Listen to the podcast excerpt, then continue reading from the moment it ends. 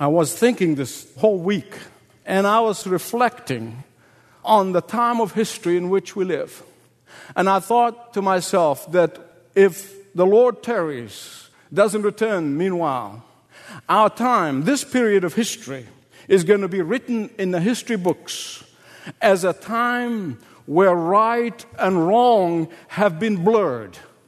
It will go down in history as a time where evil and good have been confused, a time where truth and error have been mixed up, a time when facts and fictions got muddled, a time when there is a deliberate state of confusion that has been created. Although this type of deception and confusion have been with us for a long time, they're not new. Yet there are certain periods in history when those times seem to be pervasive, uh, seem to be on the increase. This period of time in which we live reminded me of the period of time in which the Apostle John was living and writing his epistles. Remember, John was around twenty years of age when Jesus died and rose again. And he lived to be in his nineties. So this would be around sixty years after Jesus' death and resurrection, give or take a few years.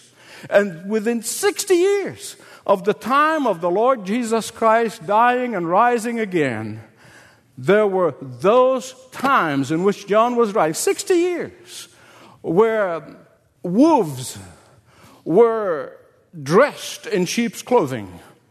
It was a time like our day, where there were so many people who were deliberately and systematically trying to deceive the believers. It was a time when so many false belief systems have subtly, surreptitiously, have sneaked into the church of Jesus Christ. It was a time when there's so many false teaching and so many false teachers and the, who were rewriting the truth, as we have seen in the beginning of the series of messages, the Gnostics, who were raising their ugly head, and now they're raising their ugly head again. But I want to tell you something. The problem is that we have often tempted to undermine Satan's intelligence. We really do. Satan is too clever than to come out in the open and say, I want to deceive you. I want to take you away from the truth. No, no, no. He's too clever for that. He is going to mislead us away from the truth by the ever so subtly approach, by the ever so slowly method, by the ever so deliberately attitude. And so he continues subtly to deceive and to delude and to dupe people away from the truth. I was reading this week a story about the heyday of the communists in the Soviet Union.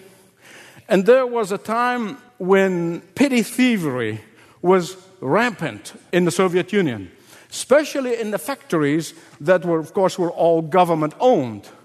Uh, people would steal little things here and little things there and hide them as they leave. So the Communist Party decided that they're going to put a guard at the gate, at the door, at the entrance of every factory from where the workers coming out at the end of the day. And so there was a particular sawmill factory outside of Leningrad, true story. And there, as the workers were coming out, there was a man by the name of Petrovich, and he was coming out from that sawmill with a wheelbarrow. And the wheelbarrow was filled with sawdust. And the guard stopped him. He said, come on, Petrovich, what are you hiding in that sawdust? What are you hiding there? He said, nothing. Only sawdust and wood shavings. He said, tip it over. So he tipped it over. And the guard kept on kicking it. And wanted to look for something that may have been hidden in that sawdust. And he couldn't find anything. He said, okay, pile it up and go. Well, it happened again the next day. He went through the same routine. Tip it upside down. I want to see what you're hiding here. Nothing there. He keeps going. The next day, the next day. But the guard was absolutely convinced that Petrovich was hiding something, and he didn't know what it was. So finally, he said to him, he said, look, I've got to find out what you are hiding. I know you're hiding something. You've got to tell me what it is. And if you tell me what it is, I will not turn you in. I'll give you my word for it. Petrovich said, okay. What I was stealing are wheelbarrows. Wheelbarrows. And listen to me. The devil has been doing the same thing with the Church of Jesus Christ for fifty years. He has been stealing not sawdust or wood shavings, but he was stealing wheelbarrows. He has infiltrated our thinking. He has penetrated our belief systems. He has frozen our passions for Christ. He has stolen time, talent, and treasure from the believers. And while we keep on getting hung up on the sawdust of uh, like styles of worship or kinds of music or, or the likes and the dislikes or my opinion and his opinion and somebody's opinion, Satan has been stealing wheelbarrows with uh, preachers preaching messages to tickle the ears, with gospel that is self-serving gospel, with watered-down, sanitized messages, with self-centered messages, and catering to the least common denominator. I want you to hear me right. Just not so long ago, I heard a preacher, well-known preacher on television, has millions of followers, and he declared the following. He said, the resurrection, and this is called evangelical, by the way. It's not a liberal or mainline church. He says, the resurrection is not an event, it's a process. And I nearly wept. Listen to me. We live in a time when good and evil are so mixed up that we can't tell the difference. And while we have been scrutinizing the wood chips and the shavings and the sawdust, the devil has been plundering. He has been plundering our commitment to the truth. He has been plundering our commitment to holy living, and we exchange holiness for happiness. He has been plundering our commitment to sacrificial giving. He has been plundering our commitment to faith sharing. He's plundering our commitment to reaching to the lost. Our commitment to Jesus Christ has now been questioned. And that is why the very last verse in chapter three of First John, which we saw in the last message, says that God gave us His Holy Spirit to dwell in us. And immediately in verse one of chapter four, he goes on to say, test the spirits.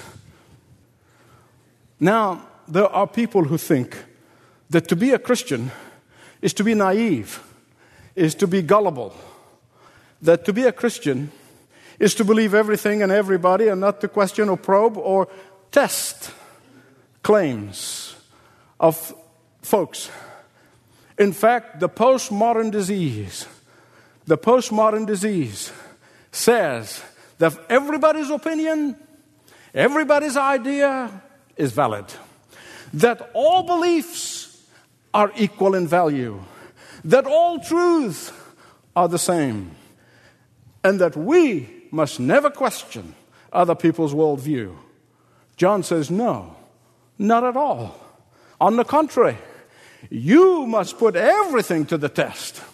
You must put everything to the test and see if it measures up against the Word of God.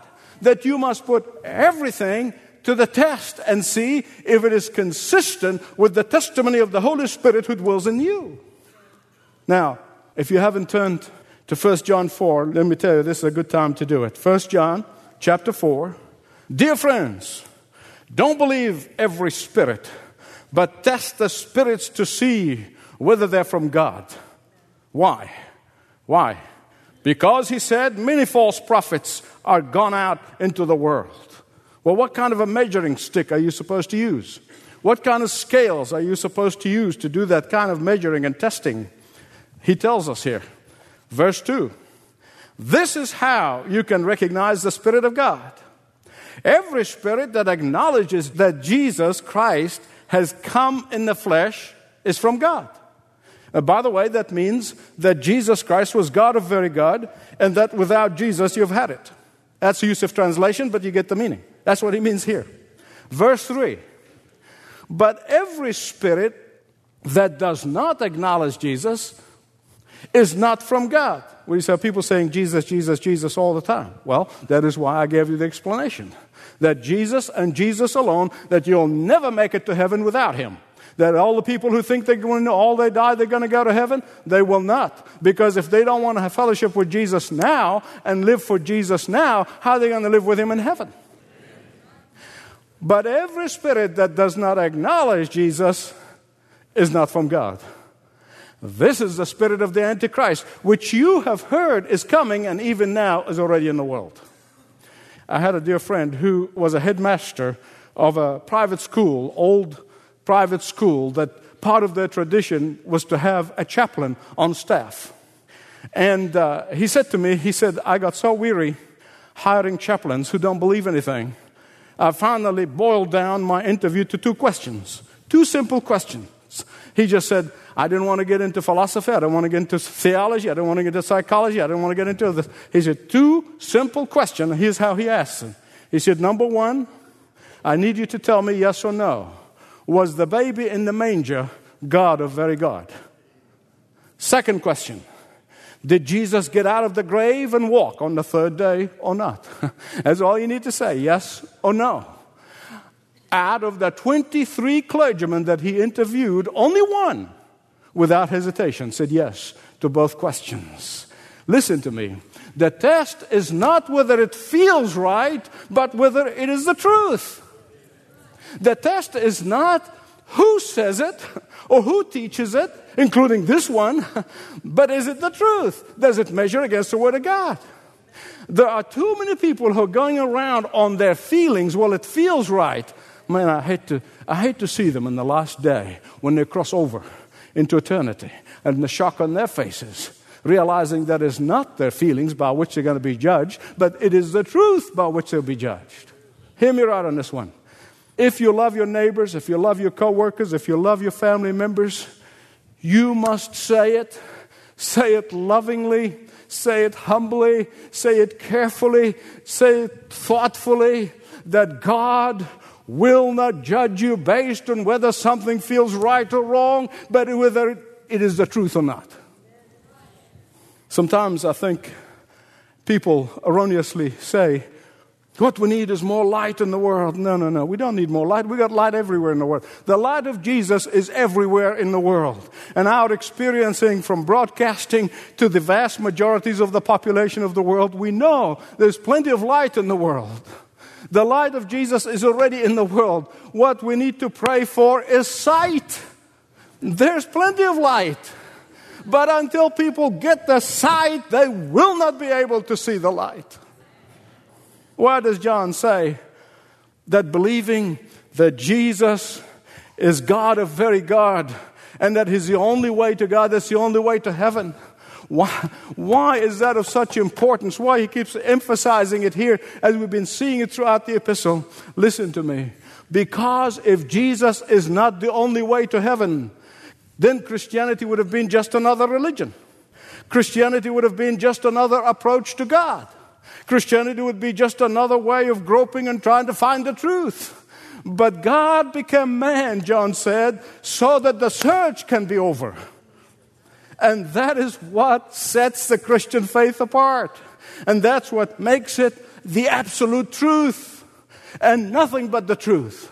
And because God took upon himself human nature, John said Jesus gave his divine nature to everyone who comes to believe in him, surrender to him, receive him as Savior and Lord of their life. Did you get that? Just as he, God of very God, took on human nature, Jesus Christ gave his divine nature to those who come to him, believe in him, trust in him. If you got it, say amen. Amen. I can keep repeating it. I love it. And because we have received that divine nature, we are able to discern the truth from falsehood. Not only that, but that divine nature is so powerful that it can overcome falsehood and false teaching.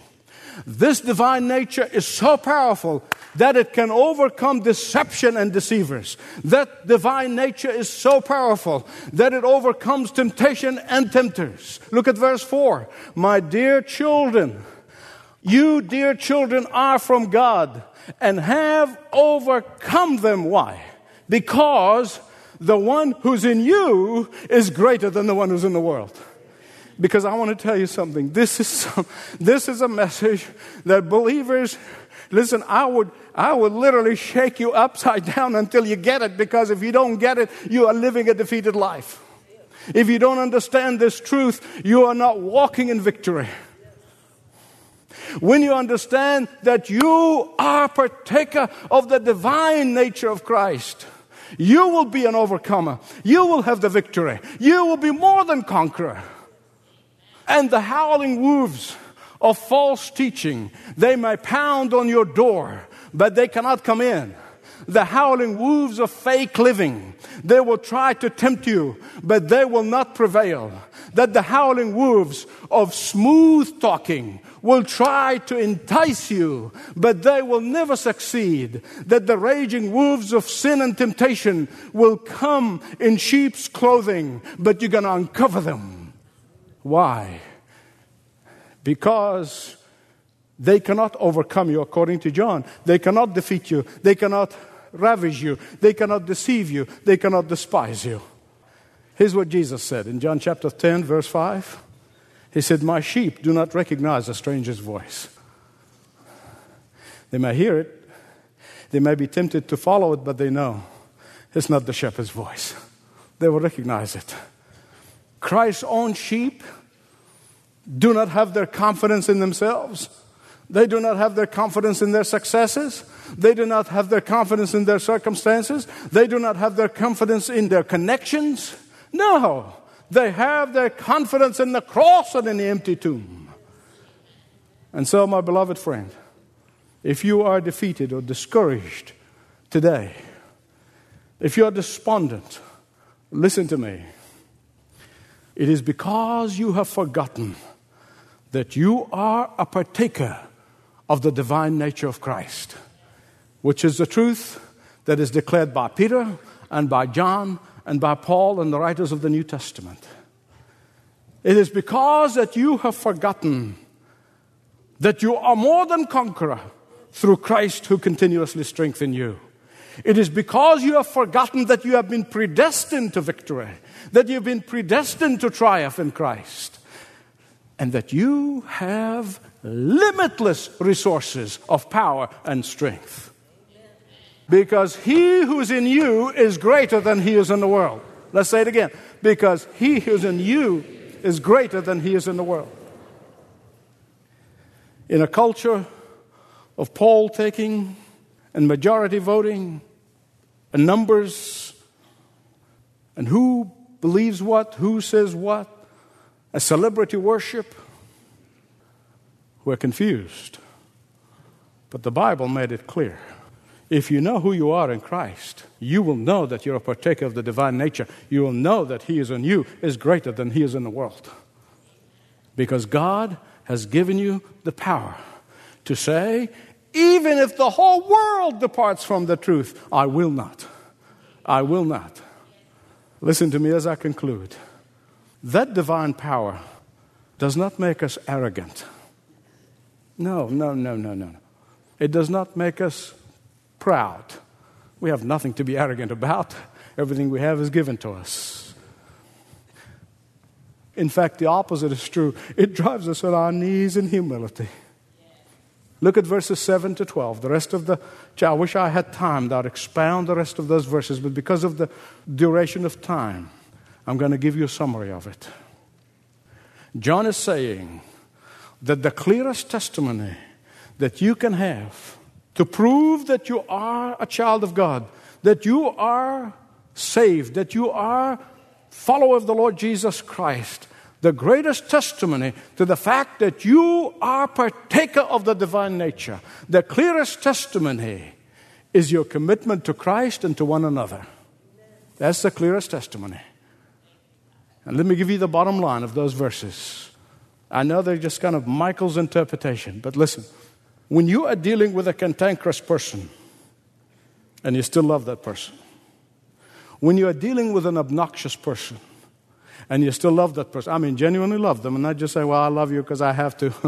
I mean, you know, when you genuinely love the person, when that person is betraying you, when that person is lying about you, when that person is betrayed your trust and you still love that person, you know what you need to do? According to John, it's Michael's interpretation again. I want to make sure you got this. You want to go home and say, I am saved, I am saved, I am saved. I'm a child of the living God. I know I'm going to heaven. You say, well, how come? Because when you love the unlovable, you know that you are a partaker of the divine nature. That's what John is saying here. I'm just making it easier for you. You know that you have the power to love like Jesus loves. You know that what? He is in you is greater than he is in the world. Thanks for listening to this message from Doctor Michael Youssef, recently featured on Leading the Way.